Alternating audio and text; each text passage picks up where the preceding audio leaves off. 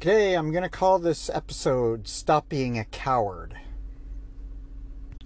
Probably sounds a little harsher than it actually is, but once in a while we need a little kick in the ass to get our lives where we want them, and this is true in the fitness industry. This is true in virtually every aspect of our lives.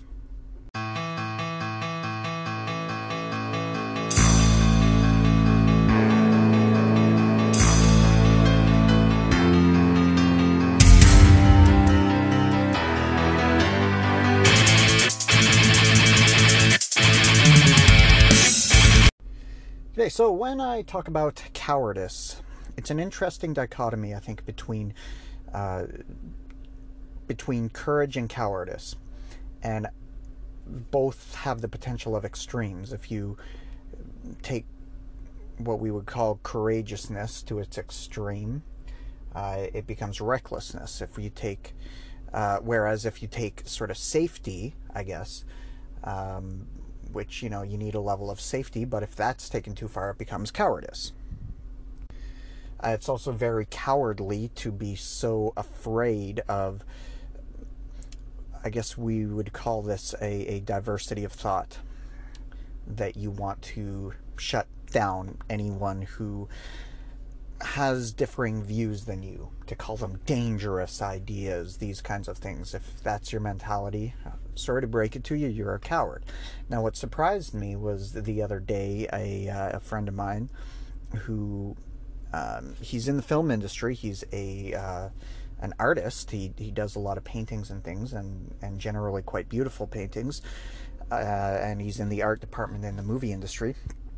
Uh, he posted something about how he wants uh, political people who he disagrees with to be banned from Twitter and have their, their things censored super high. I was having this conversation with my wife the other day that I used to be very uh, openly liberal when I was younger, when I went to film school, and where my life was my art, basically. Like I dabble in stuff now, but not certainly not to the extent where it, was when when that was sort of my life and my main identity. And part of the draw for me for liberal ideologies was the freedom of expression, that freedom that even risking potentially offending somebody is okay in the pursuit of art, in the pursuit of truth, in the pursuit of beauty, uh, because it's so subjective, right? You never, you, you can't be so concerned with hurting somebody's feelings that you limit yourself. Now, there is a time and place, of course, for editing, right? And there comes a time and place where you you realize you maybe overstepped, right? So in your art, maybe you you are in that zone of creativity and and look sometimes sometimes restrictions can lead to more creativity. This is true. I mean, it used to be the case where you had to be very careful of what you said. Um, I'm thinking like you know the, the 1950s and 60s where you know you couldn't even say the word sex, so they had to be creative and, and get around those limitations. So there is there is that aspect of it too, but I feel now when you when we're in in the world we're in and the uh, the the one side seems to be trying to cancel everything that offends it. That flies right in the face of art. It's a very bizarre thing to me because the censorship used to come from the right, you know, about conserving traditional values and you don't want to, you know, be taboo and these kinds of things. And now it's the opposite. I don't know what's happened. I don't know. So it's very surprising to me to see this artist say, well, let's hide from ideas that challenge us. That is cowardly. It was cowardly when the right did it. And, and you could argue, I suppose, that it, it was less about cowardice and more about conservatism. I, I see that, I get that. But now there's no argument for that because the left is not about conser- conservation of anything. So, what is it about? Why are you trying to hide from intellectual ideas that either it's either because you have no real response to it um, or because you've just been trained to be a coward. And I think this needs to be rooted out of our culture.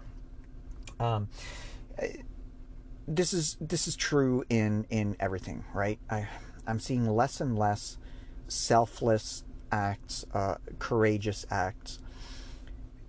We're being told that if we say the wrong thing, we will be destroyed. So it takes a very courageous person to stand up in the face of that and say, fuck you.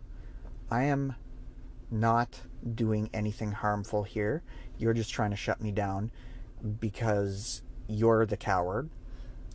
Um, but still, it takes a level of courage to stand up to that, especially when it feels like the mob is going to be after you. I talked about this a while ago when I, you know, talked about the the challenge of trying to know when it's time to stand up and when it's time to sit down.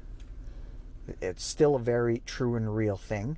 Uh, there was an expression I, I heard recently, which I think is good. It's good to think about, which is at least don't make it worse, right? And there's sometimes where you, you see something, see somebody saying something, or um, and you want to challenge them because I guess I, have this philosophy that the louder you voice your opinion, the more you should be ready to defend it. On the other hand, sometimes, you know, um, calling somebody out on their own opinion, uh, knowing full well they won't be able to defend it very well, might just make things worse. It might make the relationship worse. It might not be worth the the the hole you're going to start digging in that relationship. That being said, um, I think also it is important that we don't become bystanders that allow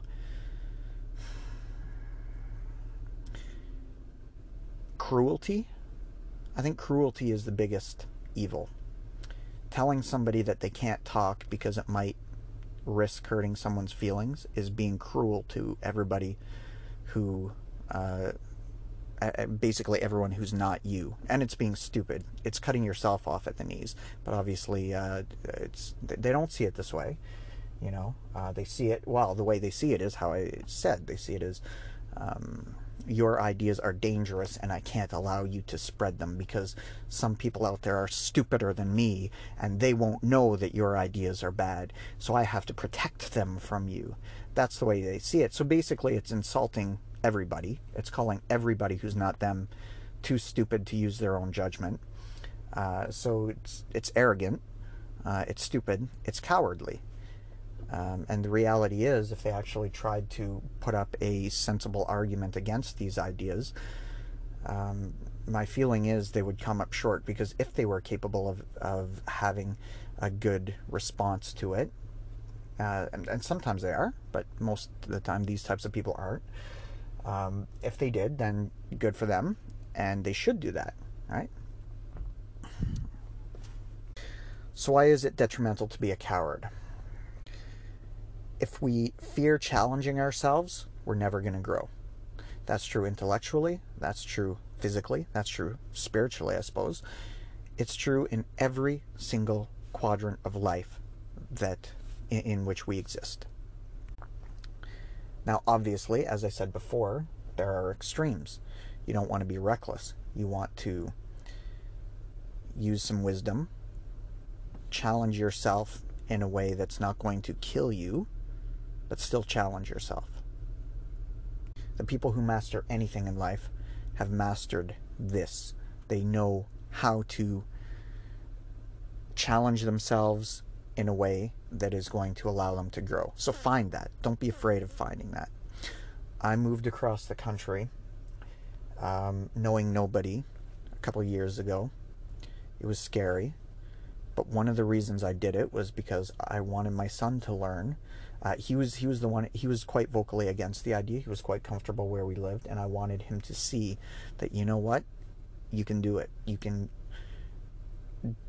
you can do things that seem scary on the surface and you'll come out of it okay. And I, I remind him often now, looking back, it's it, it worked out quite well for us. Uh, we have a great life here. I uh, met my wife here, who I suppose that's not not as much of a thing for him as it is for me, but you know, it's it's still some evidence that forcing yourself to do things that seem scary are often the greatest things in life. There's a book called Tools, and one of the first the, the idea behind the book, just quickly, is that it, it gives you some tools to overcome some of the great challenges we we face in life. It's meant to be a very practical approach to life, to happiness. And one of the first things it's talking about is overcoming anxiety. And the way to do it is to adopt a mentality of bring it on. You, you say to your anxiety, you say to these things that can worry you and concern you, bring it on. I love that. That to me is the, the core, the root of courage. So I guess if I had one challenge, uh, that would be to take on this attitude of bring it on or I got this. You know, um, when when a situation or a an idea concerns you, chal- uh, scares you, challenges you, um, when anything kind of worries you, tell yourself, I got this. That's it for today. See ya.